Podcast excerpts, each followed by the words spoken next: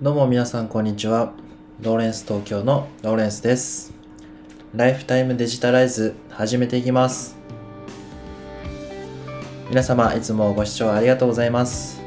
このポッドキャストでは会社員の私が日々情報収集しているマーケティングニュースやライフスタイルのことについて毎日をもっと楽しくデジタライズということをコンセプトに配信する番組となっております。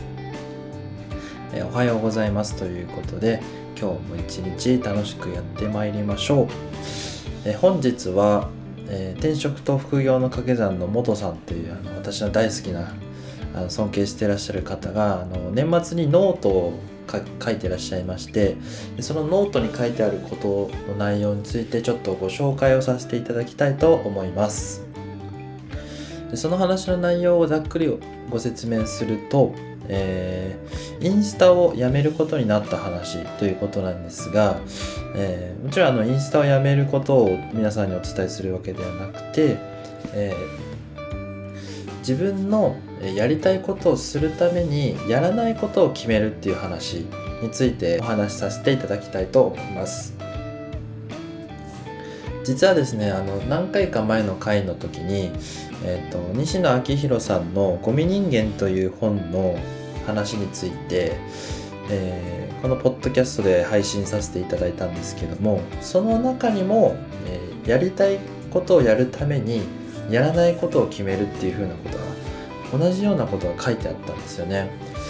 で私の中でもあのその言葉がとてもしっくりきていて自分の中で実践したいなというふうに思っていたことだったんですけどもさらにこの元さんが、えーっとこの記事を書いてらっしゃったことによってもう私にとってのあのパワーワードということになりましてあの皆様にもぜひ紹介しもう一度、えー説明させてご紹介させていただきたいと思いましたので今日のテーマにさせていただきました。まずあのノートの中身に を具体的にお話しさせていただこうと思うんですがこの元さんのノートの、えー、とポイントを、え3つに分けますとまず1点目がその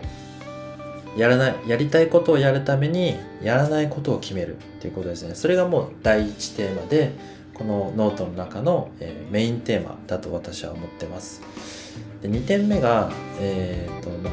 個人のブランディングというようなお話なんですけども、えー、とお金を、まあ、稼ぐことによって、えー結果を示すのではなくて、えー自分の結果の事業の売り上げを示していく買い物で何か買ったのをこう誰かにあの表明することによってなんかすごいなと思われてとかフォローされたいっていうんじゃなくて自分の仕事の成果を、えーこう発信していくことによって自分の社会的な、まあ、あの SNS での影響力を高めていこうというようなお話が2点目ですね。そうですねあの物に執着することを、まあ、やめると言いますか。何か欲しいものがある時にお金値段の理由にするなら、え買えばいいし金額が高いから買おうとするものはやめた方がいいっていうようなお話ですね、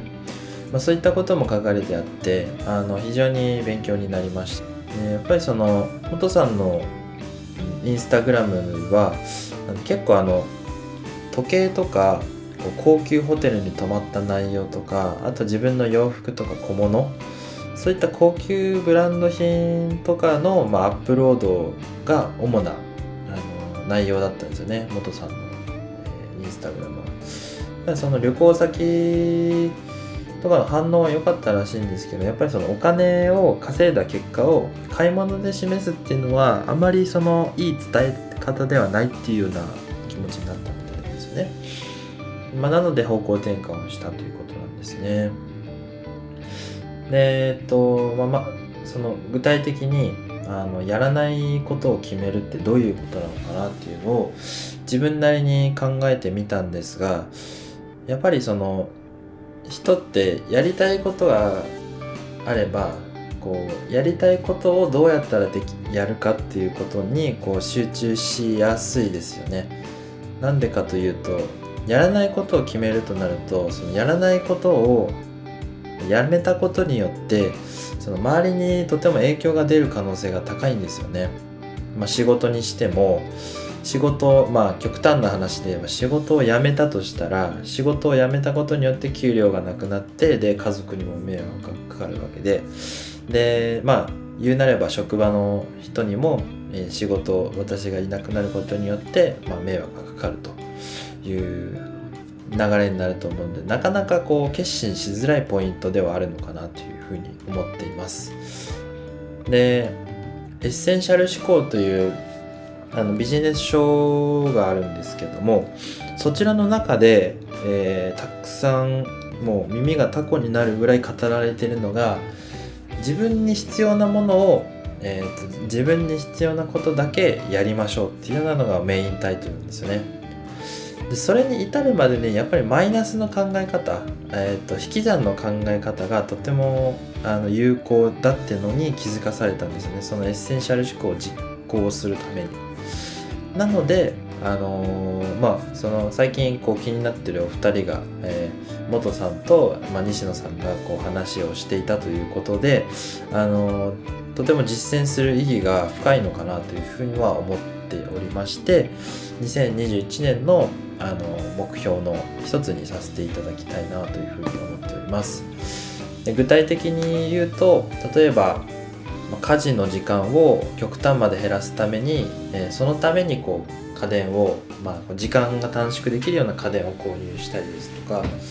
あとはこう読書の時間を有効活用するために、まあ、オーディブルを導入してみたりですとか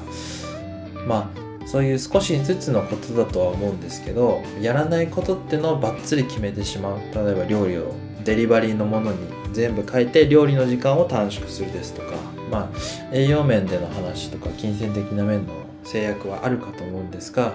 それぐらいのことをやらないと本当にやりたいことにコミットする時間をあの作ることって難しいのかなというふうに思っておりますのでまあの